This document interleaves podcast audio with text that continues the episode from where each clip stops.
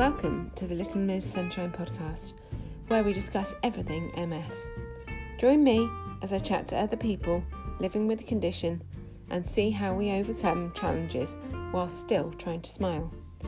Just a little disclaimer we are not medical professionals, so anything you hear about us discussing medication, please seek medical advice from your MS team. All our views are our own.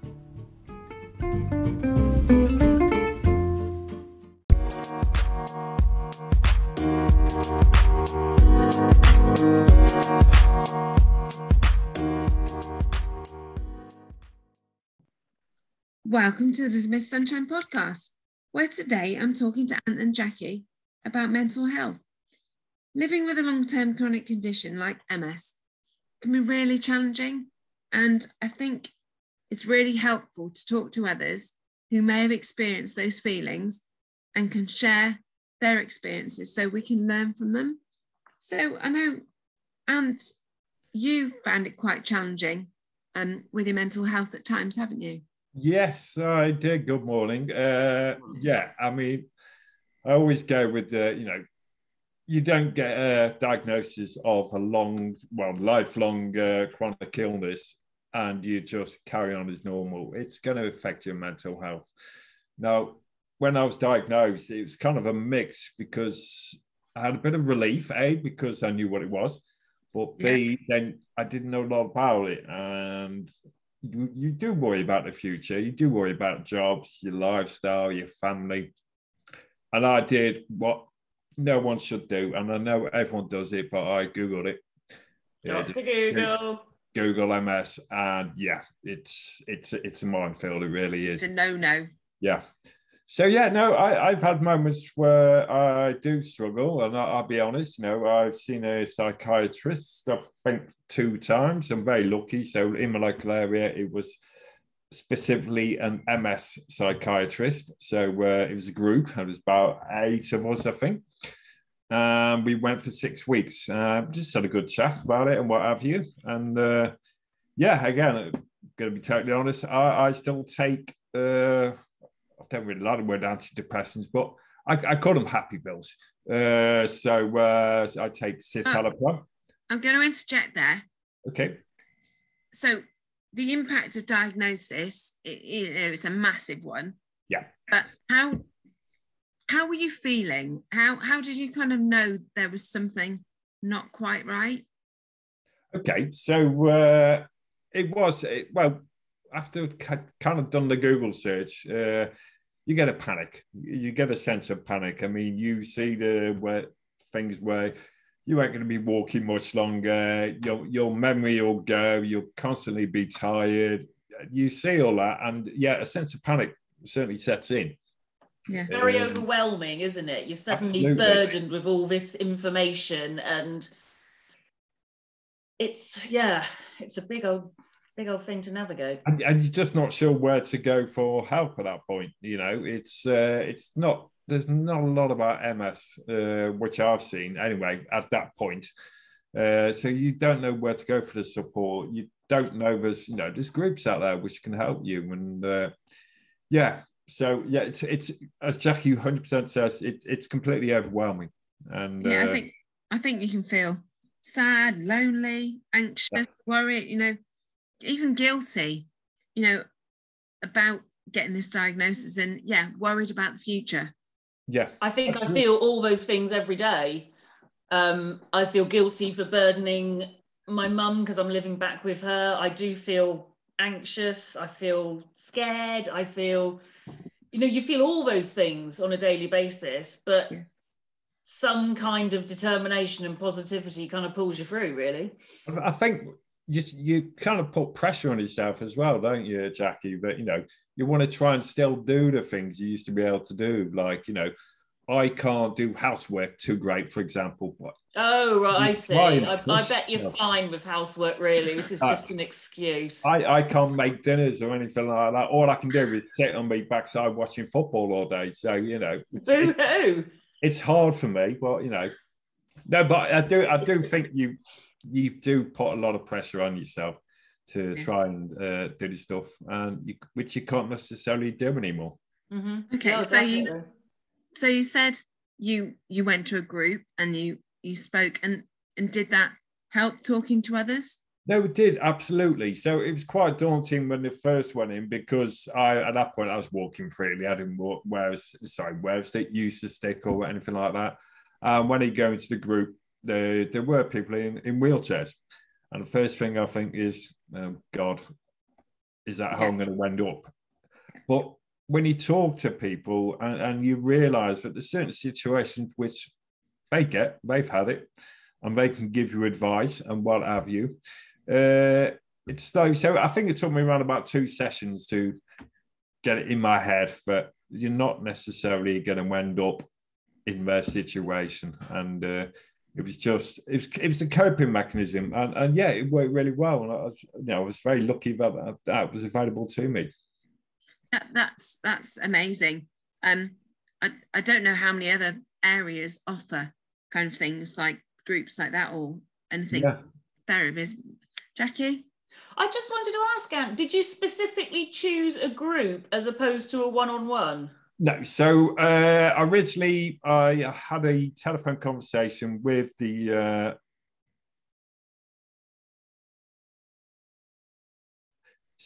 psychiatrist, and With- she decided for me. okay.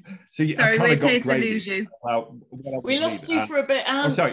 Okay, which bit? Had a phone call. Okay.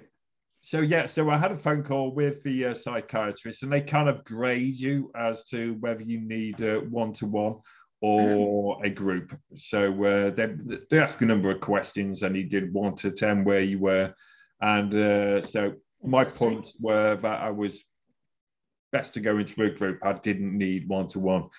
So yeah, and uh, like I say, I mean, I live in Stafford. This, this was up in Stoke, about 10, 15 minutes away from me. So yeah, really, really lucky. Jacqui, have you got anything like that that you're aware of in your local area? There is a counsellor at my local MS centre, which is only a bus ride away. Um, she does need booking up in advance. She's always very busy, understandably. Um, Yeah. I've not personally seen her. Um, I've not had any counselling in inverted commas, you know, anything sort of professionally or through the NHS or anything like that. Um, I'm on antidepressants. Um, I started taking them a few years before my diagnosis when I was going through a divorce, and I'd weaned myself off them. But I think maybe about a month or so after diagnosis, I asked my GP if I could go on them again, um, and they had no issue with that. Um, but yes, there is counselling available around here. Again, we're very lucky. So you've both said that you um, currently or have done in the past kind of self-medicate. You medicate with antidepressants or happy pills, whatever you want to call them. So can Jacqui, can, can you feel the impact of those on your daily life? I can. I have tried again to wean when I when I've tried to wean myself off them. Just they they it's really hard to describe the feeling, but they just take the edge off. Yeah. Which I think seems to be what most people say when they're talking about antidepressants. They just make everything a little bit more bearable. Um, I, I, I'd be, I'd not be without them now. And I like the fact that the stigma around antidepressants certainly seems to have subsided over the years because so many people are struggling with so many things Yeah. and they are there to help you. And I, I, I, well, I go with the theory. No, I, I take a thing called citalopram uh, every day, Snap. uh, and you know, I think for the sake of just taking a pill a day, why why not take it? If it's going to keep, like you said, Jack, it keeps the edge off it. Mm. Uh, I I will be on them. I've not tried to win myself on them. Uh, I don't see the need to. Uh, so, yeah, they help me loads. Yeah. And I can't I can't really join in this conversation as such because I think I'm one of the people in the minority that I haven't suffered with my mental health. And I know, you know, looking back at my past and you think maybe there's times where I might have needed some intervention help and I haven't. And I can only put that down to just having a positive mindset for me personally. That's absolute testimony to your determination, your positivity, and your general state of mind. It's I think it's fantastic. I'm in absolute awe. Don't ask me how I've done it. I'll take that. Thank you. So I mean there's there's lots of other ways. I mean, we're talking about so some of the triggers, you know, you can go through obviously this grief when you're diagnosed, some of your life events can contribute. Um, perhaps your MS worsening can contribute to your mental state. And um, we talked about coping mechanisms. Like Ant, you've been to a group and we've talked about medication. Um, are there any Ant, are there any other things that you have done to try and combat the mental health? Yeah, well, uh, I went through my work. I trained as a mental health first aider. Uh, so I, I, am the lead mental health first aider at, at Bostik. Ooh, wow, and that's brilliant. It, it's, yeah, it's, it's, it's things like that. And you, you were spot on then what you said before about trying to keep a level balance and, and a perspective uh, on your life. I mean, you know, people will get worse. That's with MS, you know, that may or may not happen. And it's that uncertainty which I think adds to the stress and the mental health. So I I've been I've taken a massive key role in, in mental health uh, through work and also uh, with MS. And uh, I'm a strong believer that people just need to know what is out there, what is available, but there is support available. And uh, people don't know, you know, like the groups, you know, like you know, the MS societies, people don't know where to go. And I think if you can get a perspective on your life, what I try not to do is mourn my past, as I call it. So I don't think, oh, I used to be able to do that and I can no longer do that. It's, uh, I mean, like I used to run, I used to run half marathons, uh, and, and quite quite good times to be honest. But now I can't even run two steps. I, I can't even run at all. I would literally just trip up.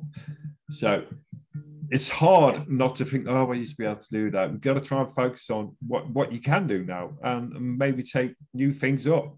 Definitely. That you can do them. So it is keep a level, keep a level head, keep perspective, don't mourn your past, and just know that the support is out there for you. That's it's a pre pre MS life and post MS life, isn't it, Jacqui? Absolutely. I was just going to say, perspective is absolutely the right word to use. Um, once it took me a long time to accept my diagnosis, so I did grieve for a long time for, yeah.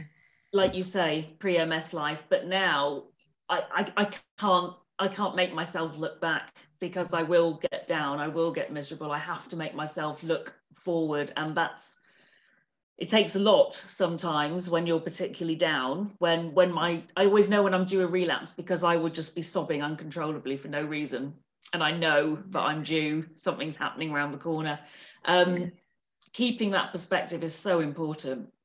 It really so how, is. how do you cope with if you know uh, relapse is coming jack what do you have any coping mechanisms to uh, help with your mental health it's tough it's tough um, because at that point my symptoms are worsening and I'm unable to exercise because I find that's my coping mechanism at the minute is exercising. If I don't, I didn't on Sunday and my legs feel incredibly stiff yesterday. So once I've exercised, I'll hurt, but it's a good ache. It's that I've I've done something positive ache and that's worth everything. That's worth everything.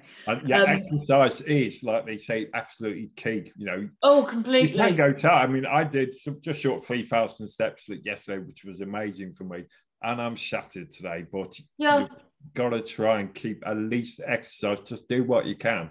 And you've got to know your limit as well, yeah. not to not to push too hard. Absolutely. But to push enough. Yep. Um, I think that saying exercise, you know, obviously I can't exercise. I'm the same as you. I can't exercise in the same way. I was in a, a competitive swimmer. I did a sports degree. I can't do that. I can't walk more than a few steps either.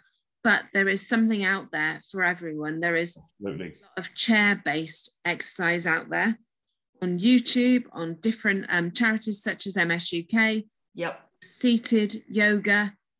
They do meditation, things that people like myself with limited mobility are still able to do if they so wish. So th- there is a lot out there. There is. There's so many apps as well, as certainly as far as meditation goes. Yeah. Um, meditation isn't for everyone. It's I don't know if it's for me really. I do struggle with meditation, but I have some breathing exercises that my physio at the MS Centre gave me, which I find very helpful. Ah, okay. That's brilliant. I mean, I don't think medication maybe is personally for me either, but I'm sure it is for many others. And, you know, it's said to improve mood. Um, I mean, there's lot, lots of things that can be done. You know, do something you love daily, that makes you smile, that makes you happy. Yeah. Write things down. Um, is there anything you do, Ant? What What you daily? you- You're absolutely spot on there, Ram. You you do need to find something which you love doing, and it might not be something you can do pre-MS. You know, for example, I used to, I used to love going down to Swansea to watch football. I used to love it, but the drive is I God knows what I'm chasing, but it's 170 miles each way from my house. So, so the drive realistically would would uh, not be great for me. maybe you need to change your team. Never, never, never, never. So, so I just I tend to be able to watch football now. So I watch the Swansea games whenever they're live, and you know it's it's it's it's not the same, but it's something I look forward to. So uh, yeah, you have to have something every day. Try and do it, which makes you smile, like you say, brings a positivity to your life. Absolutely, absolutely. And going back to sort of chatting in groups, if I may, I mean, through Twitter, that's how I know you two. Yeah. Yeah.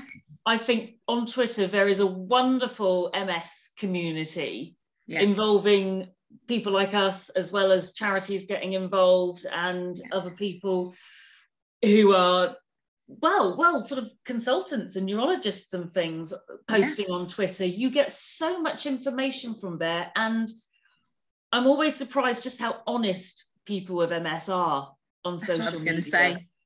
Yeah. There's no embar- there's no embarrassment at all. No. It's just, you know, happily talking about bladder issues and goodness knows what else. And Yeah. and you need that. You need people to be honest because you may be experiencing those things. And it's that release as well, releasing all your thoughts and feelings and getting feedback on them, which that again that can help massively on your mental. health. Oh, definitely.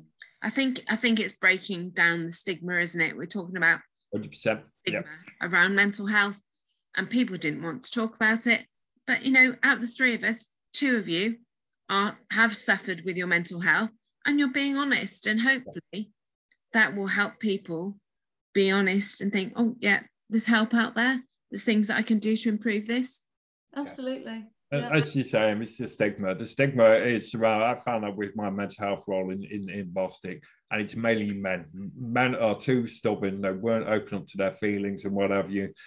And I think with MS, it's because it's around about 75% women, 25% men, something like that. Yeah. Yeah. I men find it find it harder, you know, and uh, yeah, it's just about opening up. Be honest. If you're honest with people, they'll be honest back to you, and you, you will get a more positive response if you're honest, rather than just try and hide stuff away. So, like Jack says, Twitter's great for it. There's Facebook groups. There's stuff on the internet. You know, you, you can be totally anonymous. Uh, so if you're not happy with you know, going on medication or seeing a psychiatrist. There's things out there for everyone. Absolutely. Yeah. I, it's honestly, I've learned so much from Twitter and being in that community, you feel, you do feel like you're part of a gang because everyone's going through something vaguely similar. Everyone, somebody would have experienced the same things you are. And that honesty goes such a long way because neuros and doctors and nurses don't tell you everything. No, exactly. Exactly. Exactly. And they they can't they can't understand it because they they haven't experienced it. Precisely. Yeah. So Well, honestly, thank you so, so much for chatting to me. What I'll do is um, I will link um, a few of the charities or people who can help or things at the after this, and uh, so that people know where they can kind of be directed to. Yeah, so, lovely. Me guys. Great. Take care. Nice to see you. Bye. Yeah. Bye bye.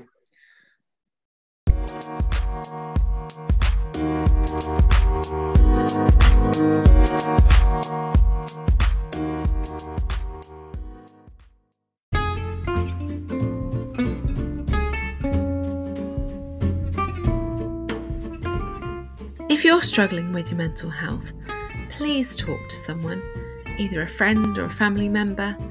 If you feel that you can't talk to someone close to you, perhaps go to an MS charity such as Shift.ms, the MS Society, or MS UK. If you want extra help, we can highly recommend Mind, and you'll find them at www.mind.org.uk.